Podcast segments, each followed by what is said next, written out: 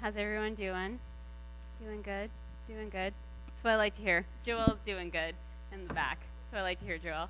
For those of you, if you're if you're new here or newish, we're starting a new series, or we're in the middle of a new series, rather, uh, called "The Elephant in the Room." And the topics that we're going to be talking about are things that we deal with all the time. We're constantly confronted with them. They're all around us. Um, they impact our lives, but maybe we don't always take time to fully process them, to digest them. And so we're going to take opportunities during this four week series to talk about how some of these things affect our life. So last week, to give a recap, we talked, we had a panel come, Olivia and John, and we talked about theology and mental health. And this week, we are going to look at what the Bible has to say about our cell phones. Bible says nothing about cell phones. This is going to be a short message tonight. Just kidding. It's not going to be a short message, actually. But um, we're going to talk about something that I've been thinking about and chewing on for a while, and that's this issue of technology and our soul. So I should say from the beginning that I really love technology a lot.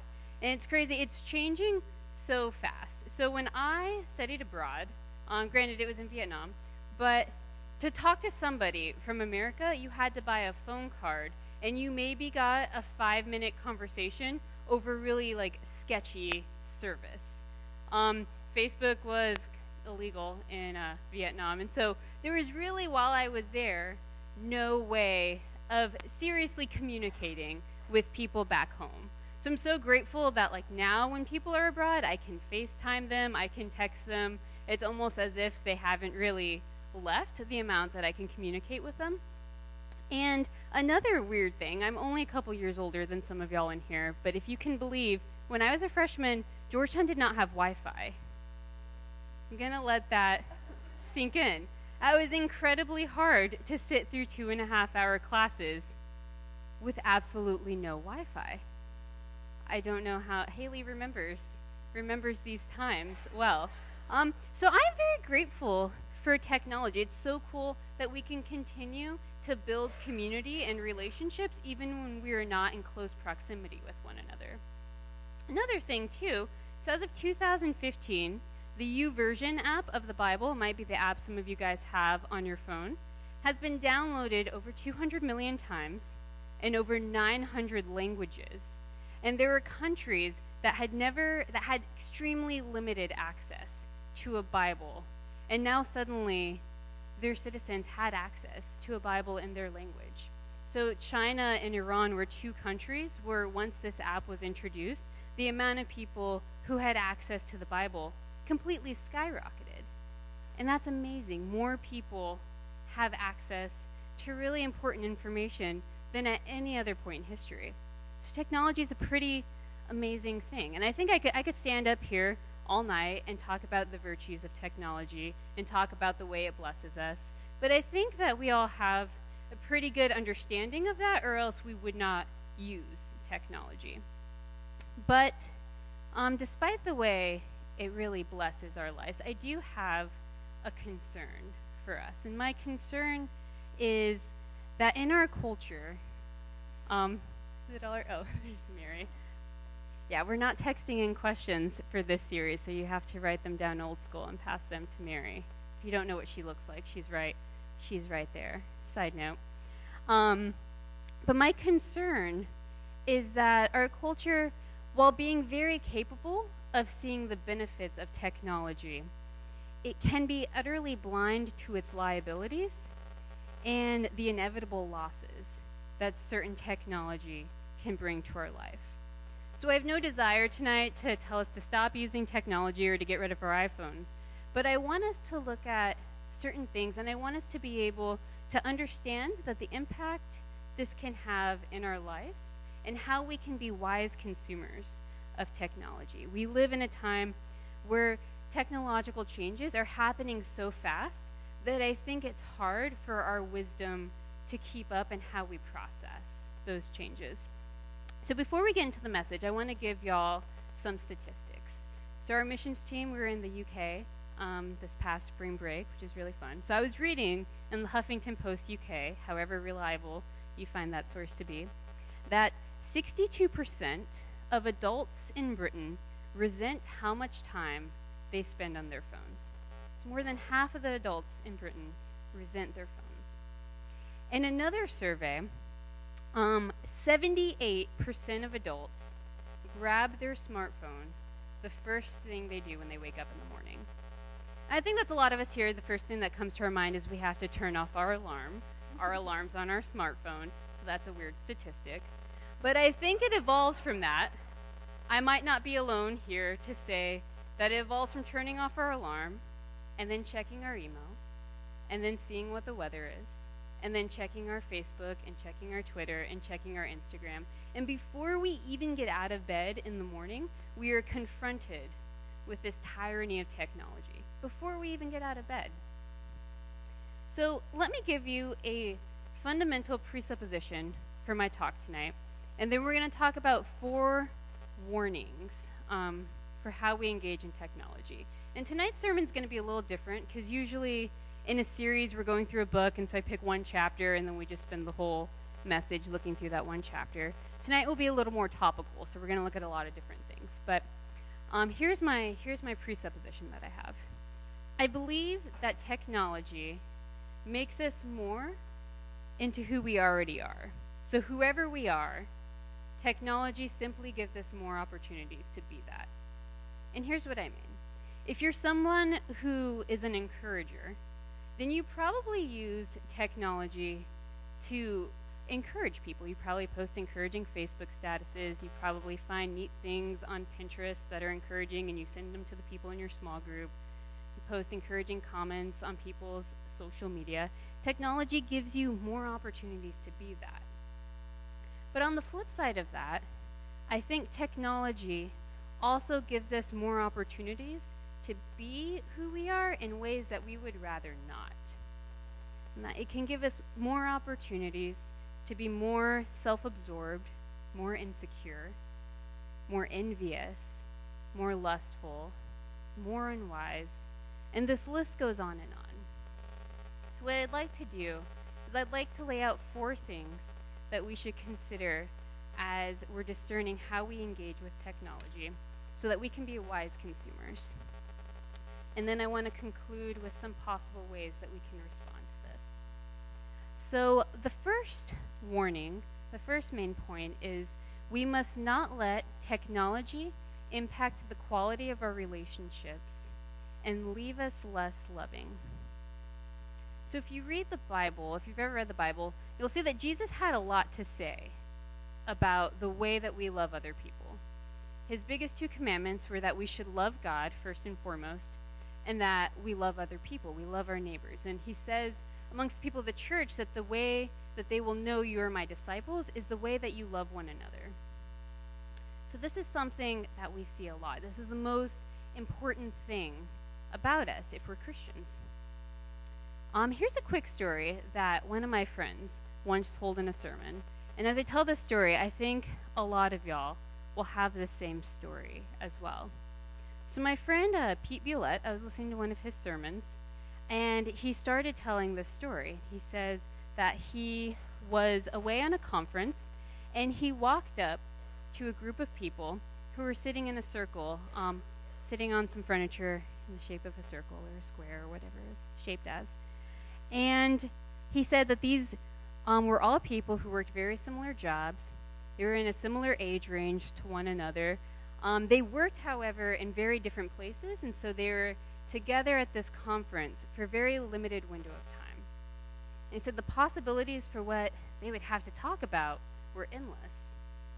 And he said, I walked up into that group, and I was shocked to see that not a single person was talking to one another, but instead, they were all looking down at their cell phones.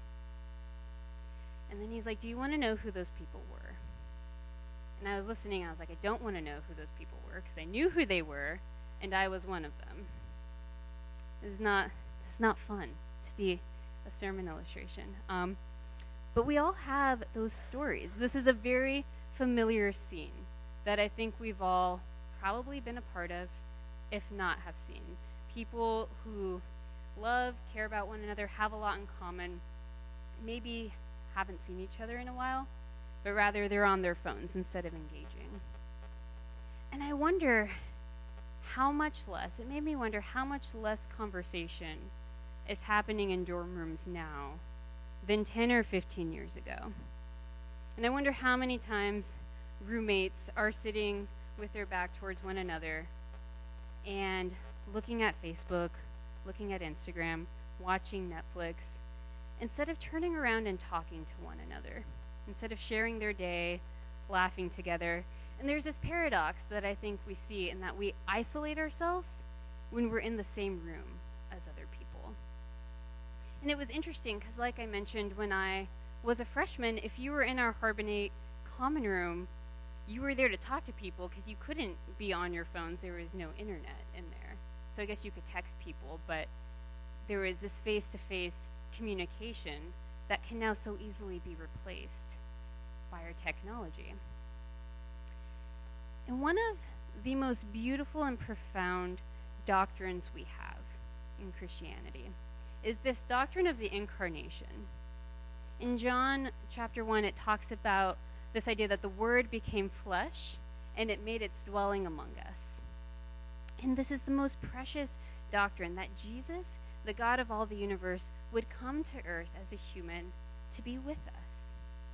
And what an act of love that he would come and he would share in our lives, he would experience our humanity, and that he would honor us and give us his presence and both his and his individual attention. So he gave us this gift of presence. And I think one of the greatest ways that we can honor one another is that gift of presence. It's the ministry of being with someone with this focused attention, affirming their value, listening well, sharing our hearts, our days, our tears, our laughter, and ultimately sharing our lives with one another. And I can't picture, obviously, they didn't have technology or cell phones back then, but I just can't imagine Jesus talking with his disciples and then just being distracted by something else. I imagine that he made it a point to give people his full attention, and now we have something in our pockets that at any point can hinder our intimacy and the way that we connect with one another. We're just one vibration in our pocket away or one uh, text notification away from immediately being less present in a conversation.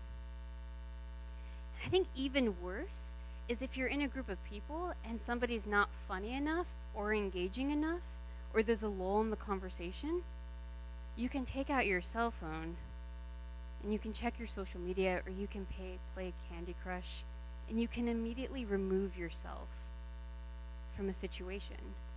So, where you're physically present, but you're not really present. And I think we live too, we live through really special moments in our life where technology is kind of like the awkward third person in the room can hinder intimacy in the moment. We experience weddings and graduations and even just meals with our friends, um, wondering how we can get that Instagrammable shot. Or um, wondering how we're going to put this on social media later. And instead of experience the profoundness and the celebration of the moment, oh, we are more concerned about capturing it as opposed to actually living. If you're a senior, this is just a side note, some free advice for you. My biggest regret at graduation was that I had my cell phone with me. Because you're sitting there for a while while they call 900 other names. You're listening to really long speeches. And so I was texting people and Snapchatting and on Instagram. And then that moment was over, and my graduation was over. And I realized that I wasn't really present there.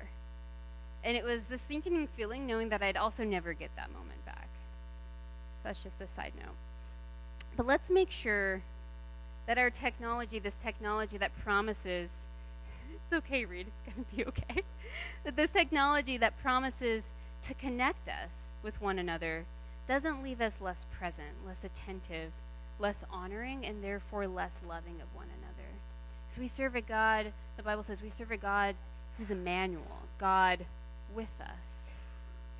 So I think what this means in terms of like an action point for us is I think for some of us, it means we need to put strict boundaries on when and where we use technology. Maybe we need to turn certain notifications off so we're not constantly distracted by the things in our hands. Maybe we need technology free zones or technology free times in our lives. And this is why in this series, we're encouraging people to put their cell phones in the middle of the table. Because, at least speaking for myself, I don't intend not to pay attention in church, but then I, when I'm taking notes on my phone, I, I find myself checking email and Facebook, and I don't even realize I'm doing it. And I realize when I'm talking to people, I'll like check my phone and not even realize it. So that's a that's a tangent too. I'm gonna get back to my notes. But that's why we're doing phones in the middle.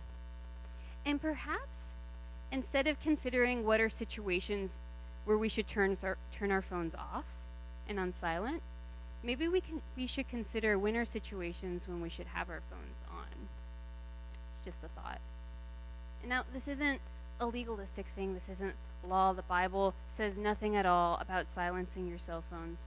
But I think if loving people well is the most important thing to us, then we need to place strong boundaries and restrictions with how we treat and interact those around us.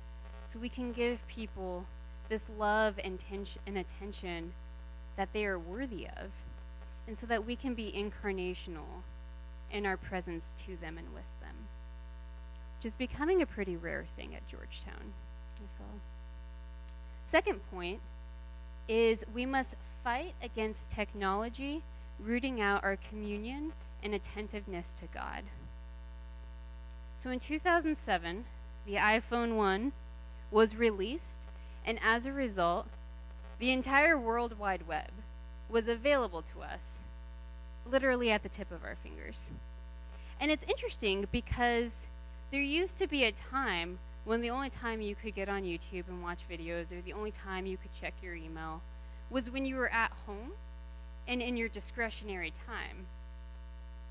And now it is always available to us. And here's what this means it means that we are taking in more information than any other generation.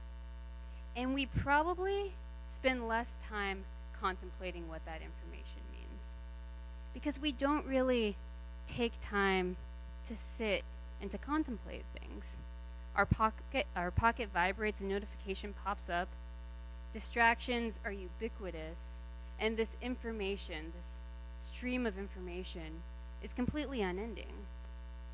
And in any moment for potential contemplation or prayer, we take out our phones and take more information in.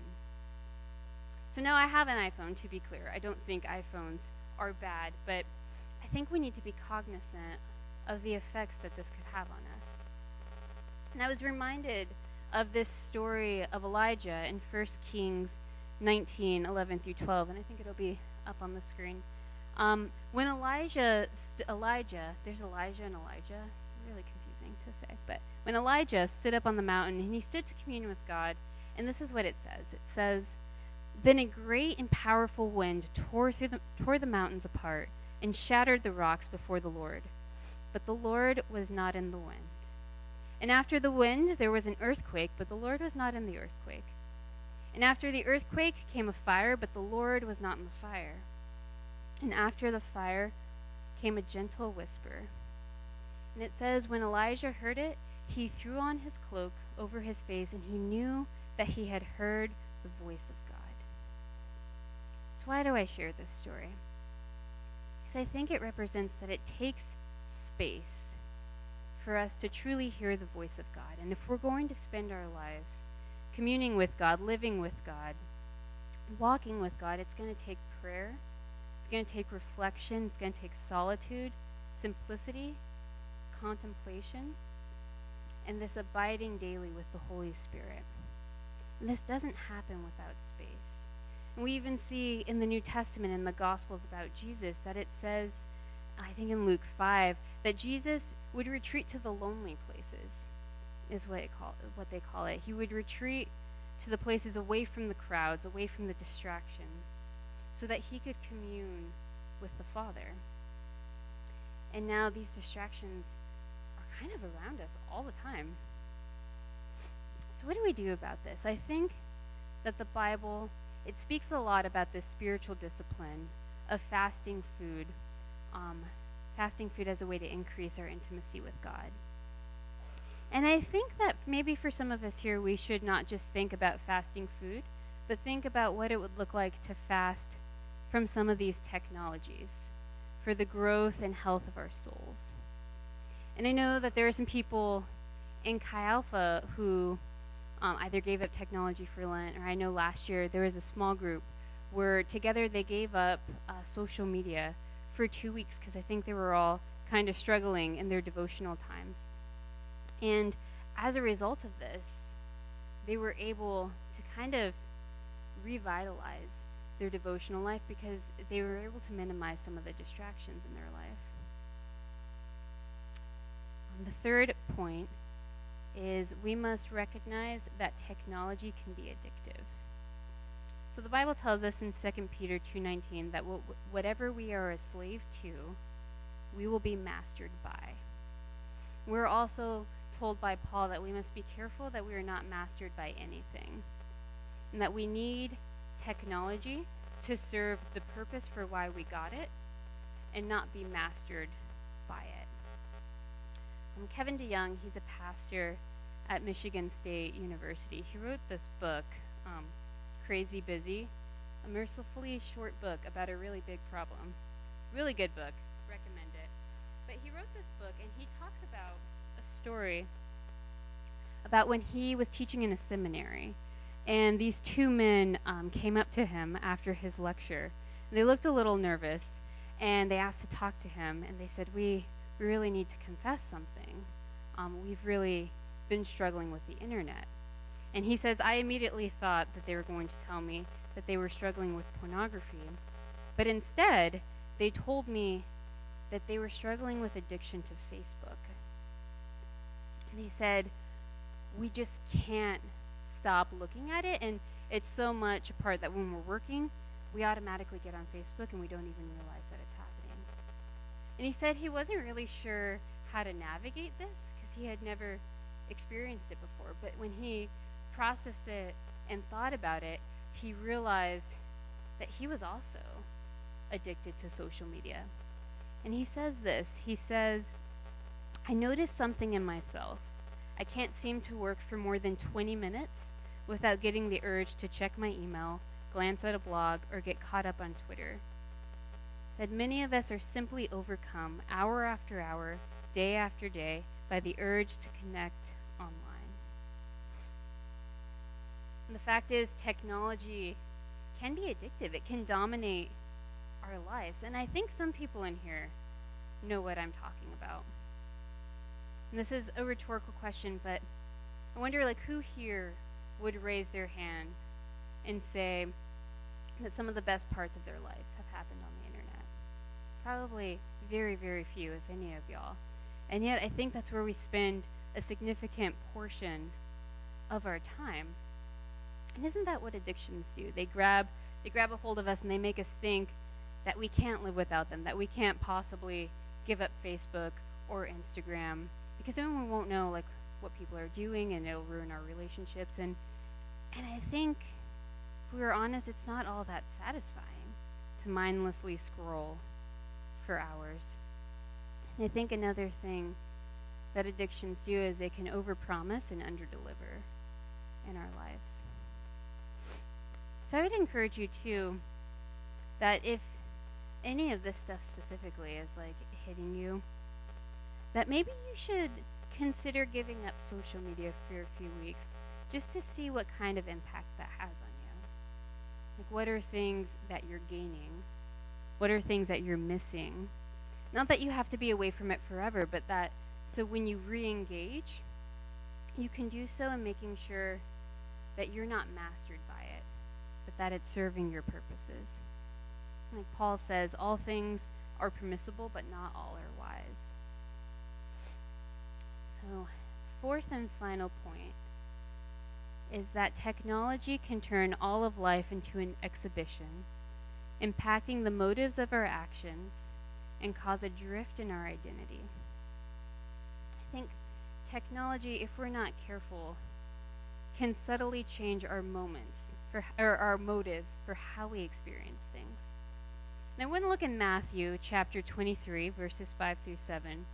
And here, uh, Jesus is talking to the people. He's talking about the Pharisees.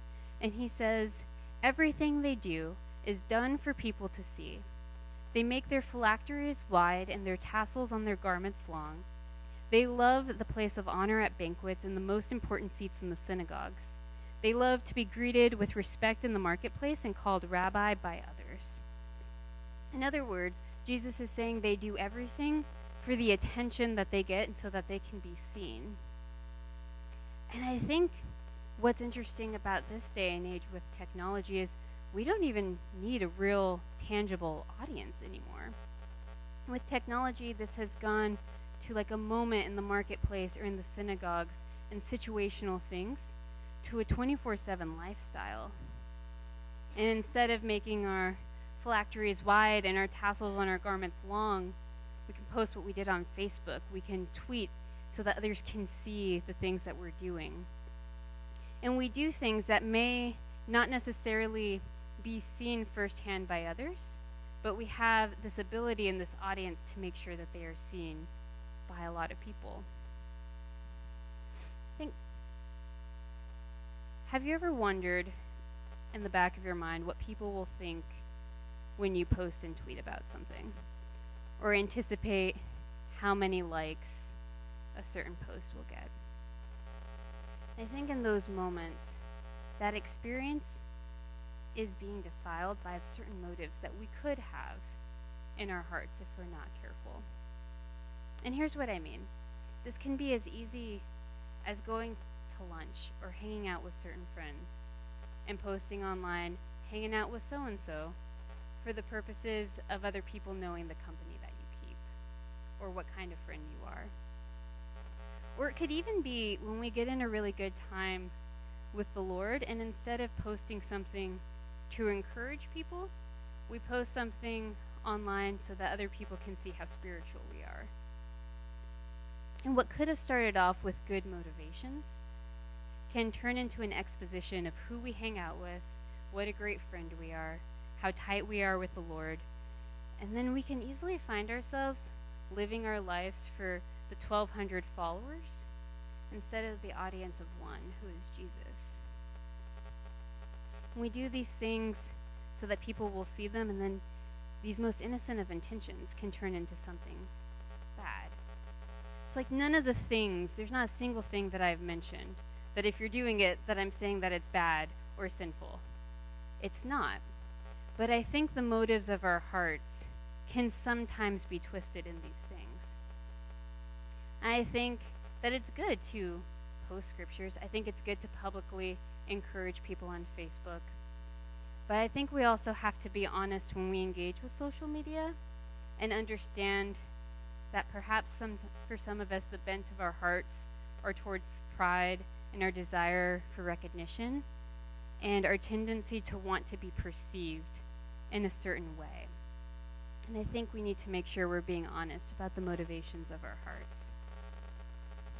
There used to be a trend um, in my like social sphere where like you would have lunch or coffee with somebody and then you would post like a picture and like so grateful for the leadership of like such and such in your life. It's a very good trend. First of all, there are like much worse things that you can post um, on Facebook, and so people would be incredibly affirming, and it was really great. I think that's a really great thing, and I think that's a, an example of I recognized in my heart when I was about to do that that my motivations for posting it and not just texting that person were so that other people could see who I was hanging out with that day, who was mentoring me, um, and so that people would think I was an, an affirming person. And I knew that to post that would be to play into that pride in my life. And so instead, I just texted um, that person and told them what I would have told them in a Facebook status. So I would say if you catch yourself thinking, I can't wait to post something on Facebook, or I can't wait to post this on Instagram, then perhaps you should wait a while before you do that. And if you catch yourself posting something and then checking 15 minutes later to see how many likes it's gotten, I would suggest checking your motivations. And even if you catch yourself processing these events in your life or these experiences that you're having based on how they'll look on social media and your social networks, and I would suggest that maybe you fast these things so that you can reorient your heart. We're living in a time where it seems like 1,200 people or however many followers you have are watching your every move. But in reality, they're just watching the self that's good enough to be put on social media. They're not watching the bad things. They're not watching when we lose our tempers. They're not watching when we sin. They're just watching the things that we want them to be aware of. And that can have a really big impact on our souls. In Colossians 3 2, it says that our lives are hidden with Christ in God.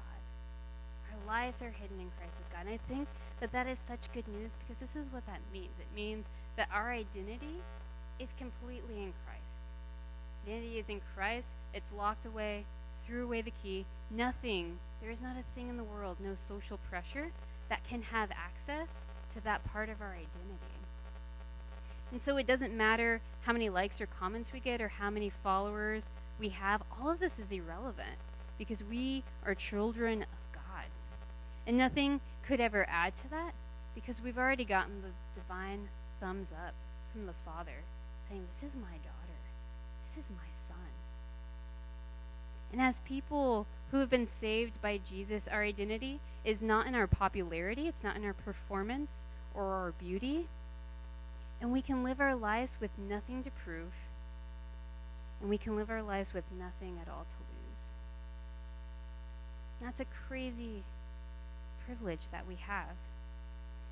So I just encourage y'all don't participate in this exhibition of trying to impress people or wondering what other people might think because your identity is fully rooted in Christ. And I want to close with a story. It's um, from this book, Hamlet's Blackberry by William Powers. And I'm going to read the story. He likens our digital age to a really big room. So he writes this parable. And this is what he says He says, In the room are more than a billion people. But despite its size, everyone is in close proximity to everyone else. And at any moment, someone may come up and tap you on the shoulder. A text, a hit, a comment, a tweet, a post, a message, a new thread. Some people come up to talk business, others to complain, others to tell secrets, others to flirt, others to sell you things, others to give you information, and others just to tell you what they're thinking or they're doing. And this goes on all day and all night. This is a non stop festival of human interaction. He says this He says, We enjoy this room immensely for a while, but eventually we grow tired of the constant noise. We struggle to find a personal zone. Someone taps us while we're eating, while we're sleeping, while we're on a date. So we decide to take a digital vacation, just a short one, but no one seems to know where the exit is. No one seems interested in leaving. In fact, they all seem put off that you might not want to stay. And even when you find the exit and see the enchanting world through the opening, you aren't sure what life will be like on the other side. And it's a leap of faith to jump out and see what happens. So, the point of this parable should be self evident that we love this room, but we also kind of hate this room. That we want to breathe this undistracted air of digital independence, but increasingly, this room is all that you know. And how can we walk out when everyone else is staying in? And how on earth will we be able to process our thoughts and occupy our time without this unceasing tap, tap, tap of information? When I read about this, this parable of the room, it's kind of a sad thing for me because I think maybe some of us in here, most of us, can probably remember a time in our lives when we weren't accessible 24 7, when we didn't have cell phones. But if you think five years from now, the people in this room will probably never know what it's like not to have a cell phone and not to have the answer to any question that you could ever ask just a Google away. In Revelation 3:20, Jesus he speaks to the lukewarm church in Laodicea, and this is what he says. Here I am. I stand at the door and knock. If anyone hears my voice and opens the door, I will come in and eat with him and he with me. And Jesus says this to his people. He says this to his people, to his church, not to the people who don't know him. He's saying, I'm knocking. Will you open the door and invite me in? And I think when we read that, we can think, will we open these doors? Will we silence our hearts? Will we clear our minds for an opportunity to be able to commune with Jesus without these distractions that are constantly surrounding us? And I think, like I've iterated a lot, I don't think any of this technology is bad. I think that we just need to be very wise in how we consume it. We have to make sure that technology doesn't impact the way that we love others well. We have to make sure it doesn't get in the way of our ability to be still and listen to God's voice. We must honor each other with our present, with, with our presence, with our attention, with our focus. And we must make sure that this technology does not change the motives of our life and change where our identity is placed in. And when we think about our love for God, our love for people, the motives of our heart, and the contentment of our hearts, and the freedom of our hearts, then there's really none of these spheres that technology does not impact. And I think if we're not able to limit our technology and to put checks on these things for the sake of our, our love for God and our love for other people, then I wonder if we are really free by these things. It's not just like the elephant in the room, but it's the elephant in all of our pockets too. Um, let's go go to the Q and A for a little bit, and then I'll I'll close us with a few questions. This, this is gonna be like rapid fire.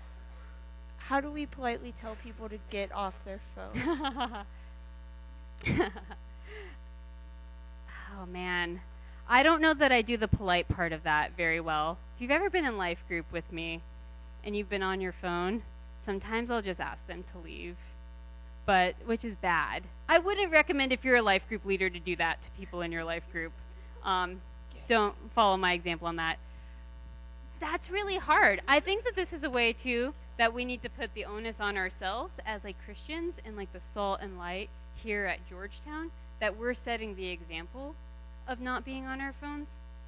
And I think that amongst the people in this room who are in community with one another and serving to like challenge one another in love, I think it's fair if you see people on their phones to tell them in love, like, hey, you're not being fully present right now. I don't know how that would come across for people who you don't have that same level of relationship with to challenge them in those ways, but I would say if it's someone in here, probably just be like, hey, you should get off your phone. Before posting on social media, how do we strike a balance between checking our motives and being too legally, legalistic or obsessive about our motives? Yeah. I think this is an area where it could be very easy to fall into legalism. I think that if you I, we're going to go through some questions at the end before we go into worship that I think will help answer that question. But I think if, if part of you is like wondering how many likes it's going to get, or wondering what people will think, or in a moment where you're like, this is going to make a really good Instagram, I think I would just, it's it warrants at least a pause to consider what your motivations are. Not necessarily that you can't ever do like anything on social media, but I think some things warrant further pause and reflection. I'm going to be quick with answers because I answered a lot. All right. Um, I'll do two more. Is that okay? Yeah, that's Okay. great. Um, what are your thoughts on using technology to bring people closer to the church or Chi Alpha? Yeah, I think I'd put that in the category of technology that's a really good thing. Um, we obviously I, I was thinking about like we should just go technology free during this series. And then i realized that we wouldn't have like a projection. We wouldn't have like a whole lot of things that are very useful. Um, there's a way i want to answer that question but it's a long-winded answer. I would say that that goes back to making sure that we are not mastered by things but yet we use technology for its purposes and it doesn't master us and so i think that when we engage with technology the way that we want to and the way that we intend to, and we're not mastered by it, then I think there's a lot of ways we can use that for the kingdom. And then, how do we step away from email and Facebook? Oh, sorry, this is the last question. Cool. How do we step away from email and Facebook when so much of what we do, like clubs, events, etc., are done through these platforms? I think I'll, I'm gonna throw Netflix into this category too because I think it like applies. Maybe not, but I want to answer that question anyway. I think that one of the things he talks about in this book is sometimes we get our work time and our rest time kind of confused with one another, in that maybe like we're resting and we're watching TV, but then we're also like checking emails and subtly doing work or avoiding work and then sometimes we're like working, but then we're also like binge watching Netflix. And there's not this like clear divide between um, when we're working and when we're doing things and when we're intentionally resting. And I think when that happens in our lives, then we just always feel tired and we always feel overwhelmed. Because I think what happens on like a typical night, maybe I'm just talking to myself here, but I think this happens to a few of y'all, is like maybe you have like a paper due tomorrow and two exams on Friday. You know you have a lot of work to do, but then you go home and then you binge watch Netflix and then you pull an all nighter because you still have to write that paper. And then you're tired the next day, but you still have to study for exams. Then you're exhausted, and then you're grumpy because you haven't gotten enough sleep. And then you're bragging about how little sleep you've gotten, which is another competition. And I think in those areas, like this technology is not used to our advantage because it's not used wisely. I think that we need to recognize when are times of work in our life and make sure that we're utilizing this technology to serve our purposes in work. And then I think we need to acknowledge when our times of rest are and utilize technology to serve that purpose. So, binge watching The Office when you have a paper due the next morning, probably not good binge watching The Office when you're having your Sabbath and you've taken some time to have some coffee with friends and you're going to relax, that's not a bad idea. So I think it's all about when the context is and making sure you're using clear delineations from when you're working and when you're resting. And I think it all serves under this umbrella of making sure that this technology both serves you and serves the things that God is doing in you and through you and not being mastered by it. That makes sense. Great questions. Um, I'm going to close it. Natalie can come up uh, for she's our guest worship leader for tonight. But I have um, I have some questions that I want us to consider. So Natalie, she's going to I didn't tell you this before service. Oops. Um, she's going to just play um, some instrumental for about a minute because I want us to have some time to sit and reflect so I'm going to ask a couple of questions. And it's not my intention to sort of dictate any sort of response, but I want to make sure and help y'all ask the right questions. Um, I think that maybe to ask ourselves, maybe some of these things will really hit you, maybe some of them won't, but I think when we're considering what to post on social media, we should ask, why do I want to post this?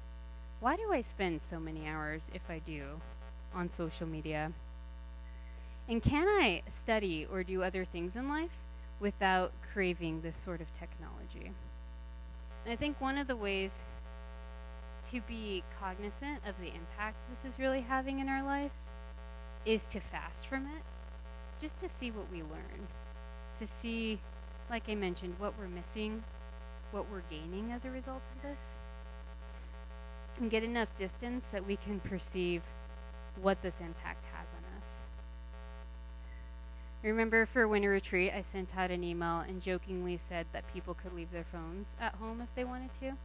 And then David Van Syke left his phone intentionally the whole weekend. I was so surprised, but then really impressed um, at his ability just to like leave his phone behind.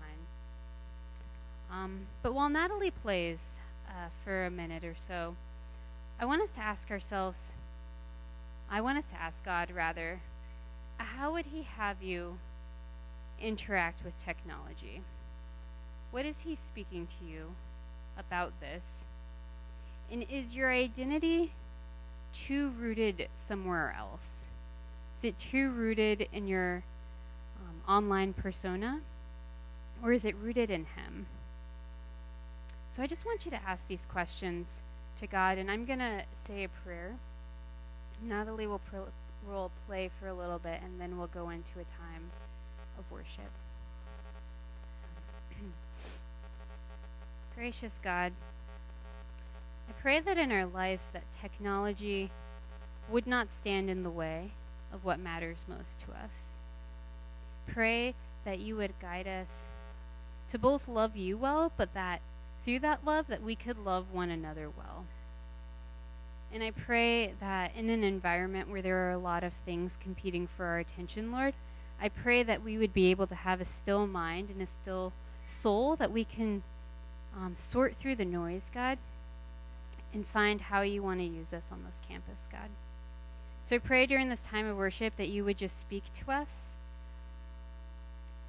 that you that we would have this stillness and this quietness to be able to hear what you're trying to tell us, Lord. In your name we pray. Amen.